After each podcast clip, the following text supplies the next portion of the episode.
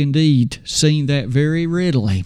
The loss of lives in Putnam County, the loss of structures numbering into the hundreds, the loss of many other things that perhaps even words right now can't easily describe.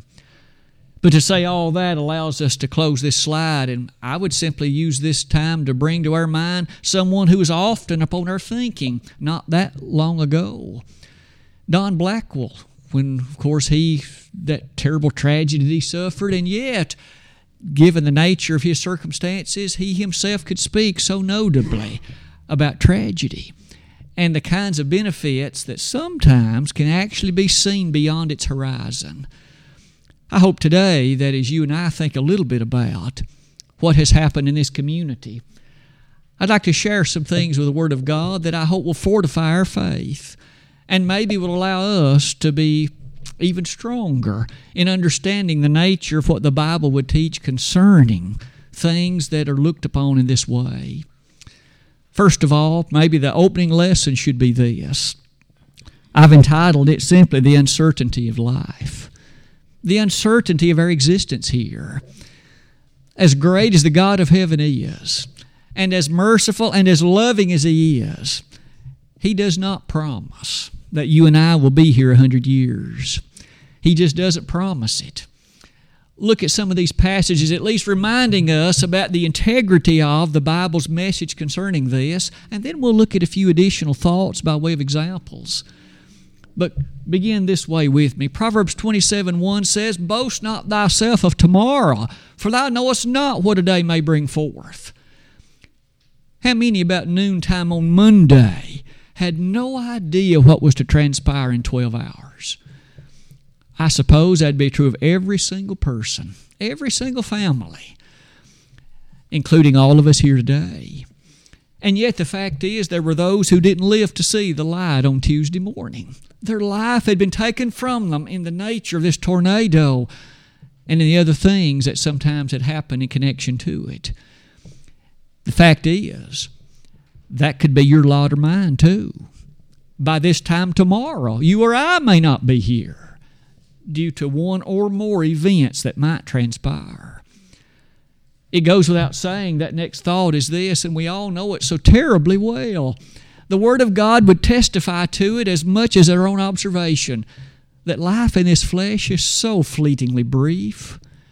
It is so terribly short by any measure with which it might be measured. Job 14:1 says, "Man that is born of woman is a few days and full of trouble." we might all do well to be so thankful when things are going well, but to ever appreciate the fact that they could turn so quickly and other matters could soon be our lot. But that brevity in life leads us to notice that means the uncertainty connected to life in this flesh is just simply a fact of existence. No one knew that tornado was coming here. The best meteorologists on earth couldn't have told you Monday that it was coming through Putnam County that night. Oh, they may have had generalized weather warnings that spanned hundreds of miles north and south, but to know explicitly and exactly that it was going to hit here, they just didn't know it. Nobody did except God. And maybe it's fair to say that doesn't the Bible remind us that our appreciation here in brevity might be seen and compared to a vapor that appears for a little while just a little time and then vanishes away. That uncertainty in life leads me to close that opening thought. Although it's so tragic to contemplate things like a tornado or other natural disasters, it's just another part of the fabric, reminding us of the brevity and the uncertainty connected to life in this flesh.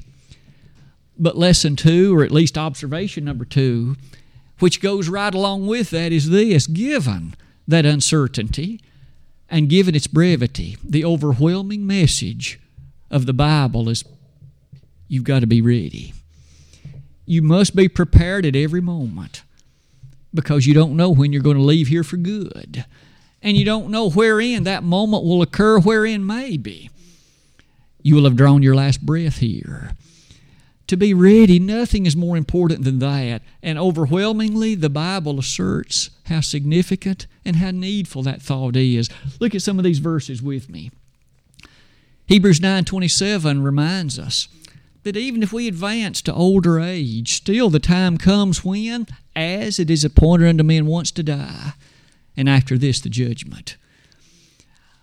One time appointed for death that one time to, in fact, leave the appreciation of this physical existence of the flesh and move beyond it to a realm different, far different than this one. The nature of that passage brings me to note this one.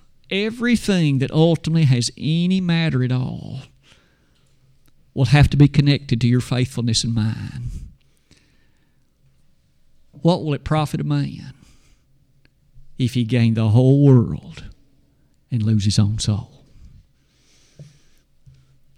We all know the answer to that. Without a doubt, every person would trade everything on the day of judgment just to be called faithful. Don't matter what you had in life, don't matter what possessions or other riches may have been your blessing, you would gladly give them all without a moment's hesitation to just be right with the Lord Jesus Christ at that moment. And so the Bible would assist, and didn't Jesus say? He spoke about ten virgins. Five of them were wise and five of them were foolish.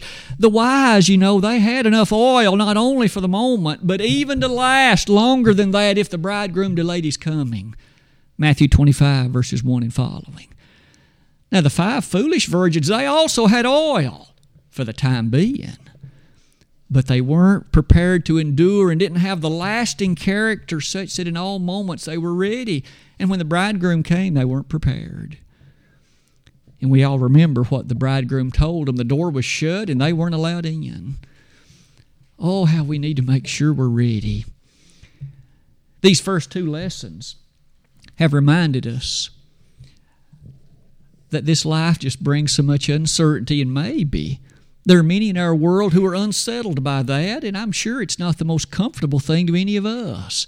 But the fact is, we have an avenue by which to attack the uncertainty. We have the certainty of God on our side, we have the assurance of Him on our side.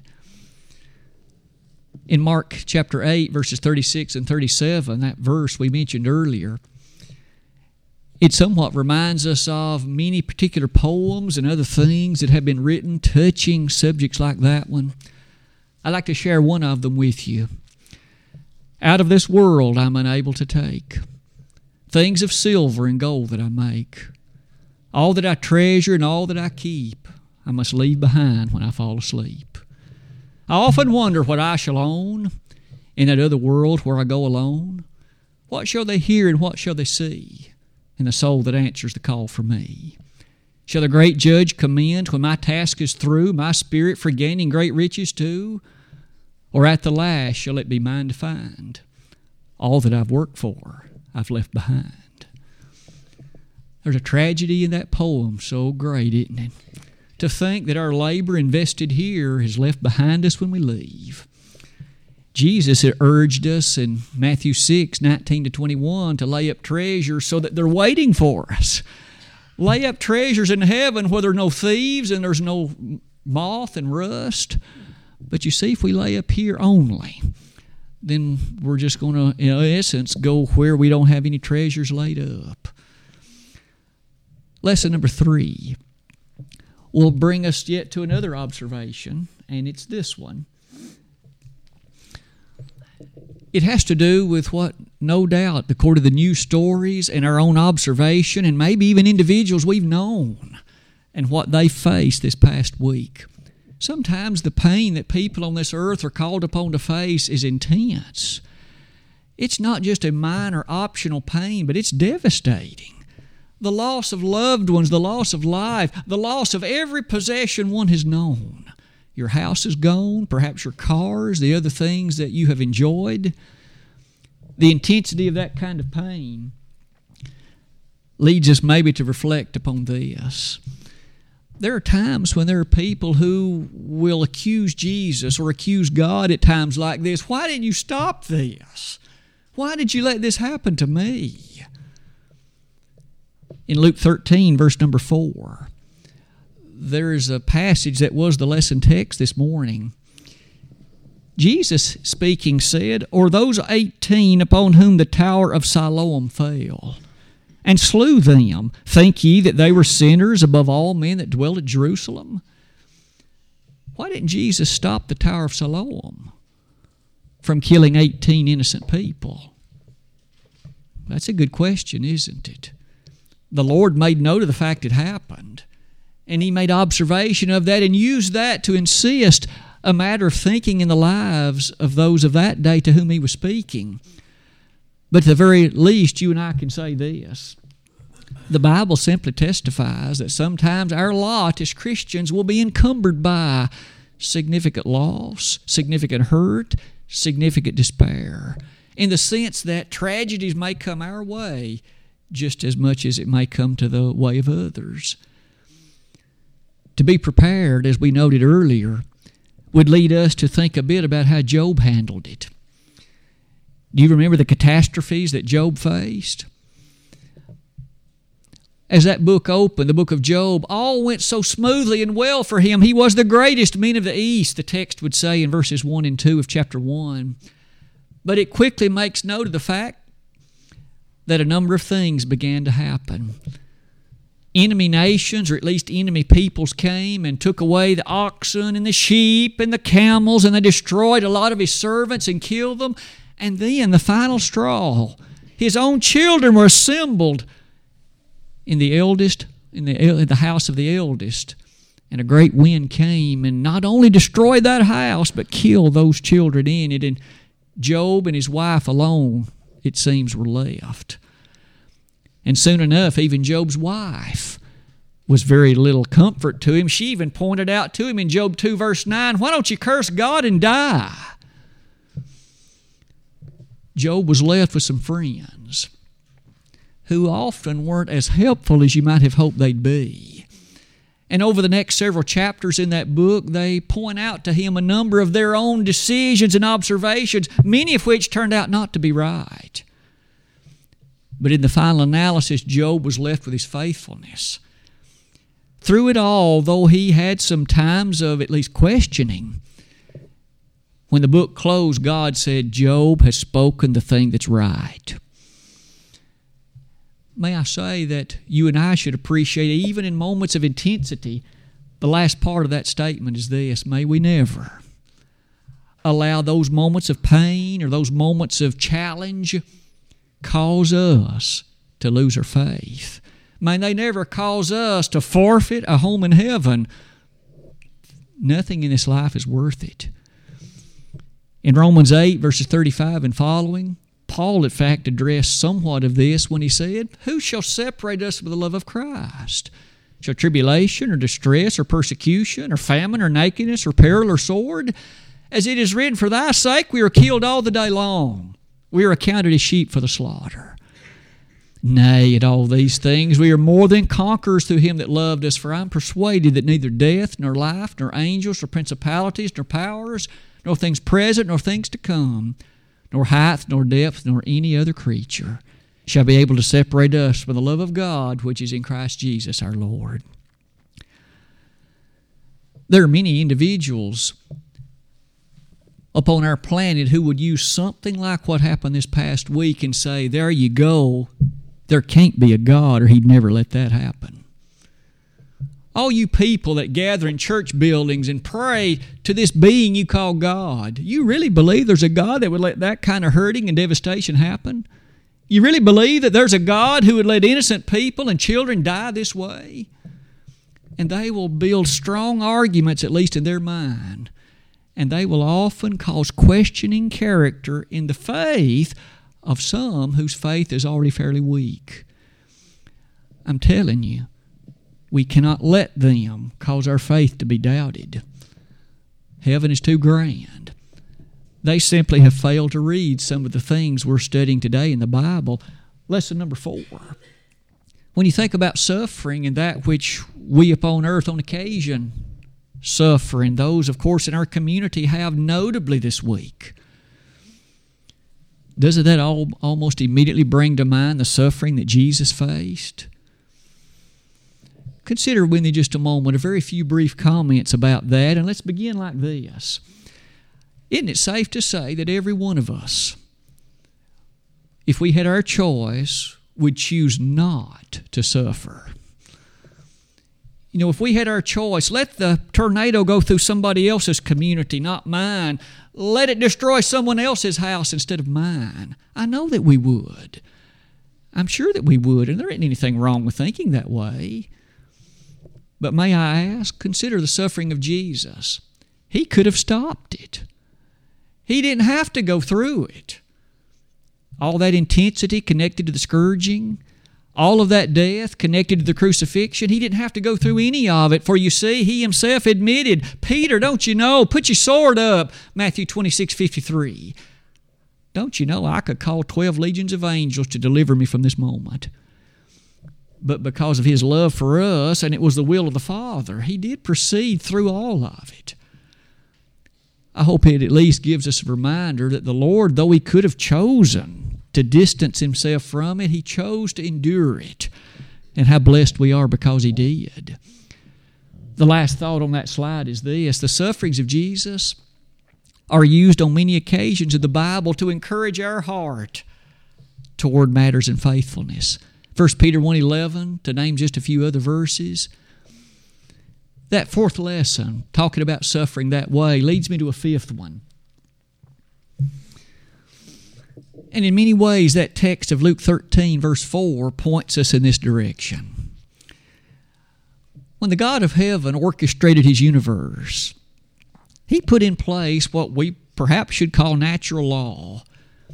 Things that take place governed by these laws in physics or chemistry, or perhaps oceanography or geology, whatever we wish to scientifically call it, but the laws of nature and we understand the ongoing preponderance of them. Did you notice that Tower of Siloam fell in Luke 13 4? We don't know why. Was it a storm? Was it the fact they'd built a weak foundation for it? Was it the fact of some other event? We simply don't know, but the fact is it fell and killed 18 men. Today, there are disasters, and we again, less than a week ago, have seen our share. We know these are a part of the fabric of the physical systems that God put in place upon this earth. Those physical systems we might appreciate like this. Did you notice the development in the Word of God? When Adam and Eve were living in the Garden of Eden, do you suppose there were any tornadoes?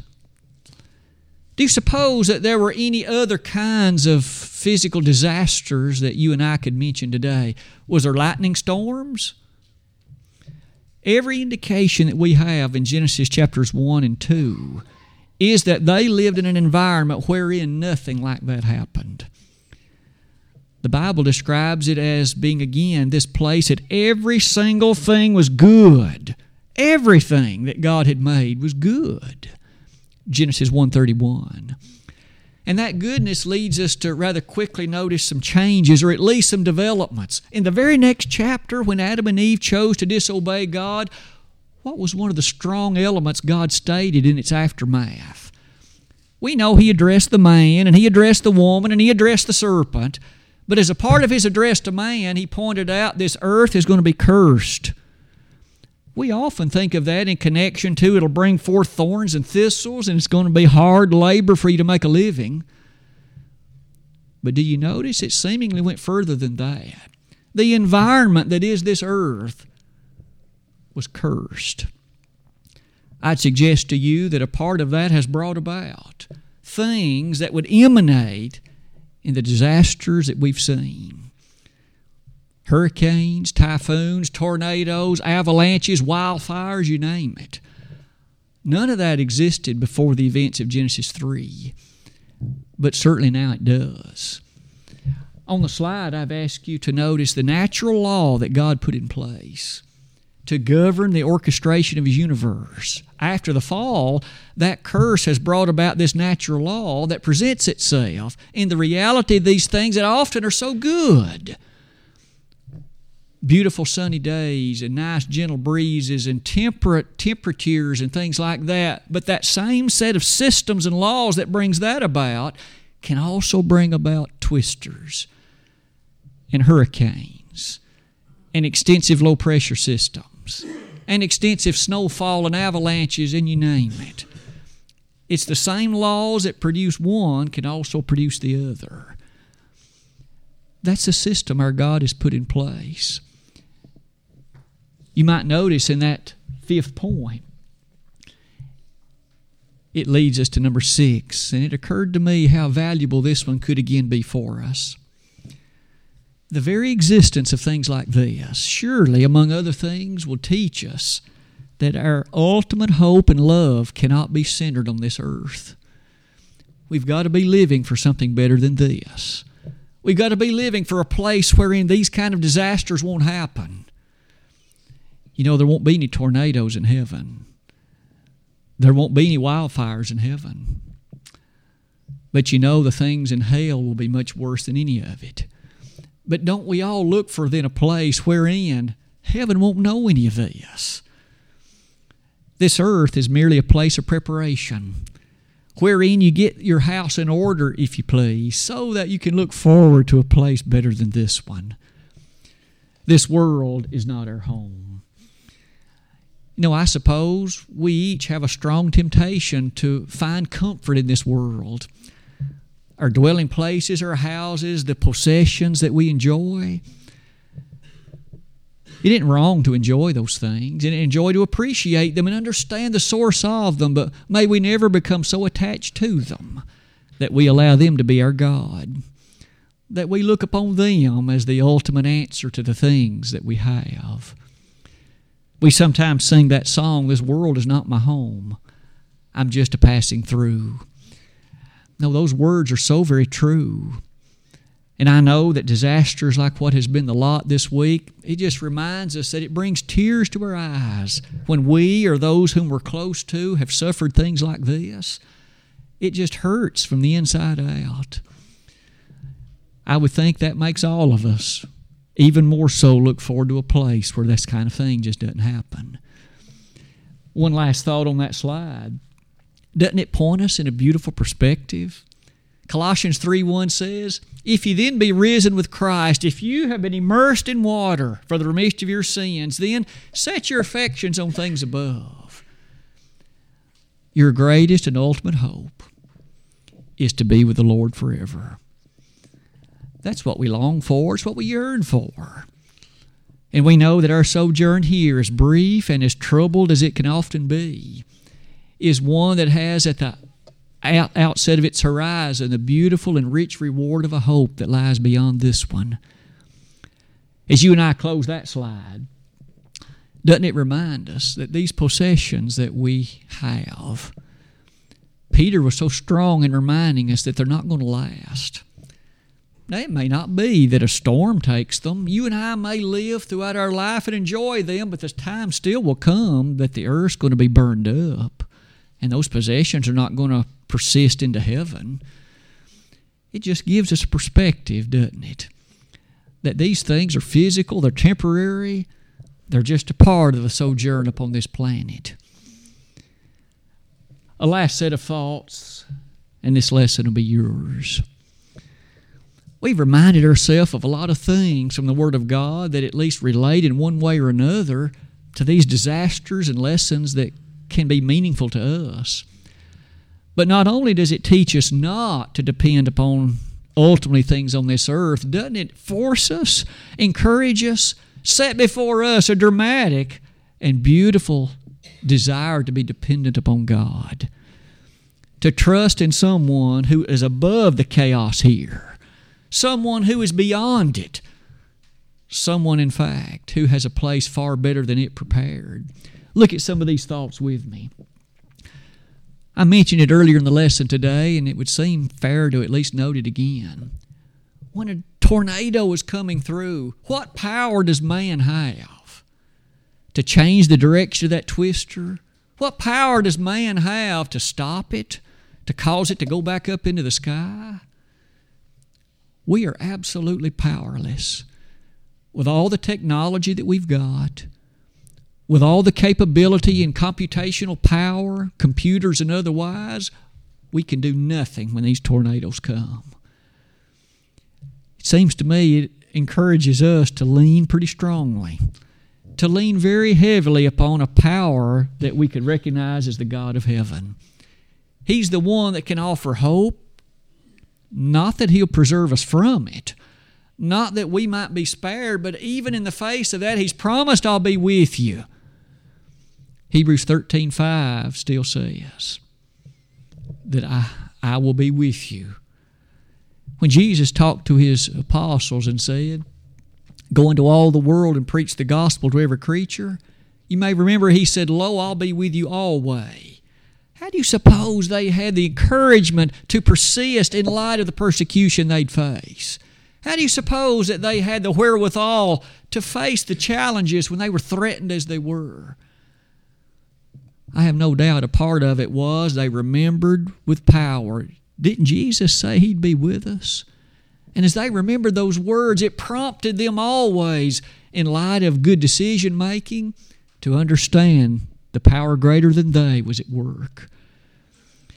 Gary mentioned right before the lesson started, right before the service started today, about how that many have pooled their resources and efforts and time in so many ways to assist in an effort of recovery like what has taken place in the last five or six days. As those things continue, and as you and I labor in the ways that we're allowed and able to do that, we can still appreciate that our dependence on God must be supreme. One last thing, I've simply entitled it Qualities. Maybe it goes without saying, but one of the things that we certainly can do for those who we may not know them personally, and we may not know them in a very direct way, but we certainly know that there is a promised power to prayer. We are told, and it is so often a matter of tremendous promise, is it? The effectual, fervent prayer of a righteous man availeth much that promise of James 5:16 just echoes in our thinking as we appreciate we can then approach and rely upon one who does control this entire universe and he controls it absolutely. That kind of control and that kind of power leads me to note this. Sometimes the influence you and I are able to have in a time like this, there may be others who will in conversation or maybe even by observation, look at your life or mine. How is that person able to remain so strong? How is that person able to remain with such a character of knowledge, of assurance? It might give us an opportunity to present a powerful example. Look at what Jesus has done in that person's life. I'd like to know something about that. I would like to understand a bit about that so that even in catastrophes or otherwise, I'll have the wherewithal to endure it and to do so in a way that would be acceptable.